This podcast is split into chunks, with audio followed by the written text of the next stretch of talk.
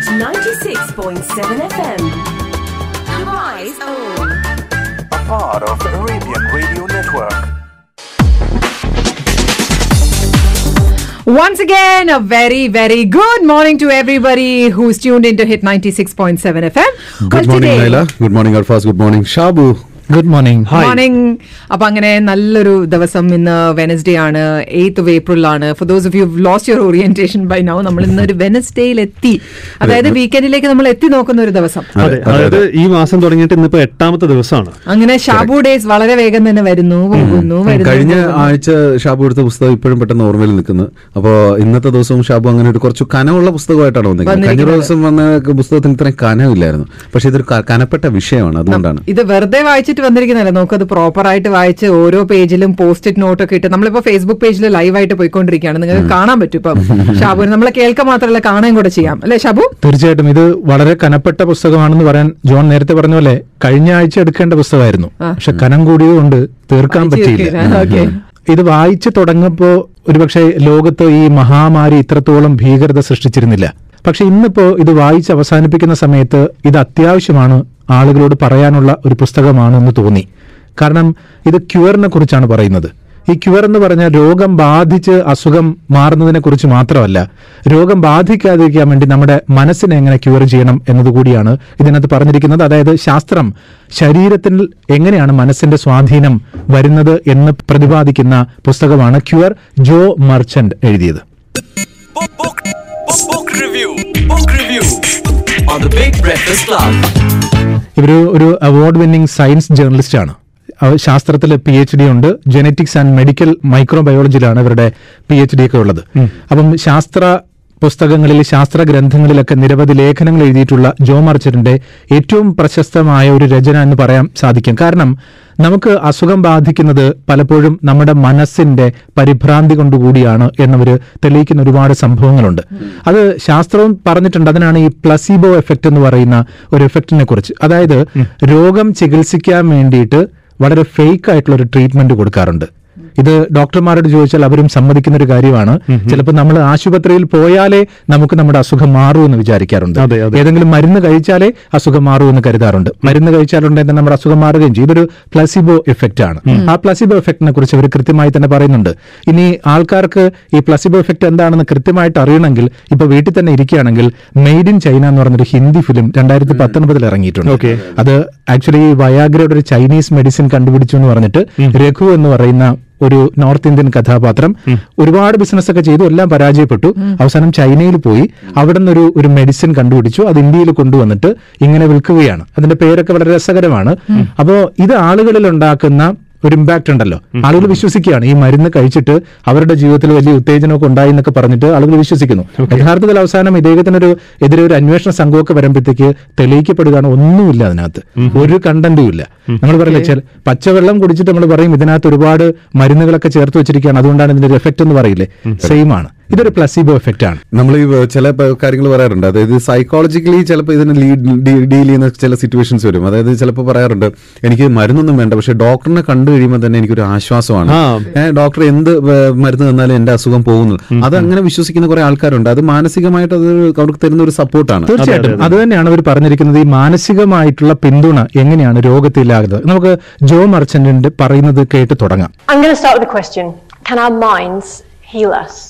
We know that negative states of mind, such as stress, can make us ill. But what about the reverse? Can our thoughts, emotions, beliefs make us better? Now, this can be a very polarized debate. Alternative therapists often present the mind as some sort of miracle cure, whereas skeptics from conventional science and medicine tend to dismiss the whole idea of healing thoughts as deluded, dangerous quackery. I'm a, a science journalist. I've got a PhD in genetics, and I've spent my career writing about the latest scientific advances in health. And when I started looking at this, neither of those positions made sense to me. We know that our minds can influence our bodies. Just imagine if you step out into the road and you're nearly hit by a car, you feel your heart race. But that doesn't mean that our minds can cure anything that we want. So, for the last few years, I've been interviewing researchers, doctors, and patients to find out what the science says about how our thoughts influence our health. And today I want to give you just a few examples of what I found from symptoms that we experience to the physical progression of disease.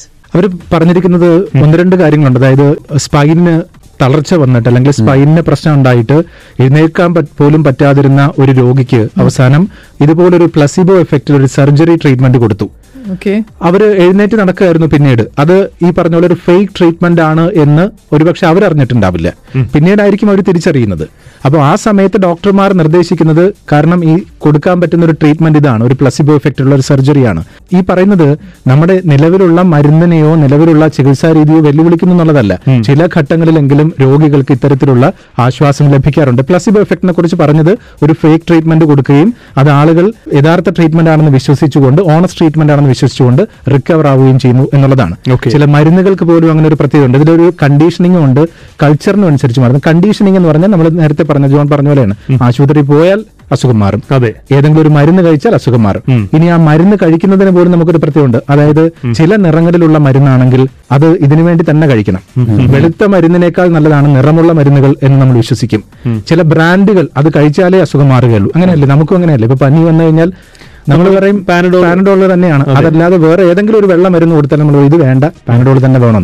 ഈ ഡ്രഗ്സിന്റെ കാര്യത്തിൽ ഡിസൈനിങ്ങിന്റെ കാര്യത്തിലും അവർ പറയുന്ന പ്രധാനപ്പെട്ട കാര്യമുണ്ട്. അതായത് placebo responses കാണാൻ പറ്റും. വലിയ പിൽസ് ചില ഡോക്ടർമാർ പറയാറില്ലേ ഇതിന്റെ രണ്ടെണ്ണം കഴിക്കണം. രാവിലെയും ഉച്ചയ്ക്കും വൈകിട്ടും ഒക്കെ. രണ്ടല്ലെങ്കിൽ മൂന്നെണ്ണം വെച്ച് കഴിച്ചാൽ എഫക്ട് ഉണ്ടാവും എന്നുള്ളത്. ഡെൻമാർക്കിൽ ഈ അൾസറിനുള്ള മരുന്ന് കൊടുത്തിട്ട് ഈ പറഞ്ഞ പ്ലസിബോ എഫക്റ്റിന്റെ കാര്യമാണ് പറഞ്ഞിരിക്കുന്നത്. അൾസറിനുള്ള ഒരു പ്ലസിബോ മെഡിക്കേഷൻ കൊടുത്തു ഡെൻമാർക്കിൽ അൻപത്തൊൻപത് ശതമാനം രോഗികൾക്കും ഭേദമായി.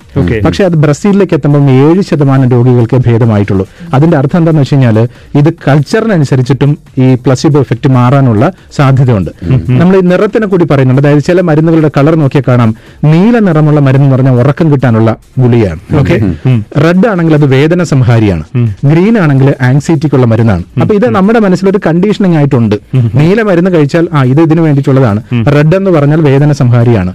അതുപോലെ ട്രീറ്റ്മെന്റിന്റെ ഒരു ഡ്രമാറ്റിക് രീതി കൂടിയുണ്ട്. അതായത് സർജറി സർജറിയാണ് ഇഞ്ചക്ഷനേക്കാൾ ബെറ്റർ അല്ലേ? ഒരു രോഗം ഇത് ഒരു സർജറി കൊണ്ടേ മാറും. ഇനി മരുന്ന് ഗുളിക കഴിക്കുന്നതിനേക്കാൾ ബെറ്റർ ആണ് ഇഞ്ചക്ഷൻ കൊടുക്കുന്നത് എന്നുള്ളത്. ക്യാപ്സൂൾ ഈ പിൽസ് സാധാരണ പിൽസ് കഴിക്കുന്നതിനെക്കാട്ടി ബെറ്റർ ആണ് ക്യാപ്സൂൾ കഴിക്കുന്നത് എന്നുള്ളത്. അപ്പോൾ ഇതൊരു കണ്ടീഷനിങ് ആണ്.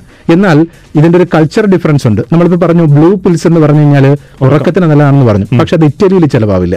കാരണം എന്താണെന്ന് വെച്ച് കഴിഞ്ഞാൽ ഇറ്റലിയിൽ അവരുടെ നാഷണൽ ഫുട്ബോൾ ടീമിന്റെ നിറം എന്ന് പറഞ്ഞാൽ നീലയാണ്. അതായത് അവരെ സംബന്ധിച്ച് അതൊരു റൂസിംഗ് ആണ് അത് അവരെ ഉറക്കാൻ വേണ്ടി കിടത്തുന്നതല്ല.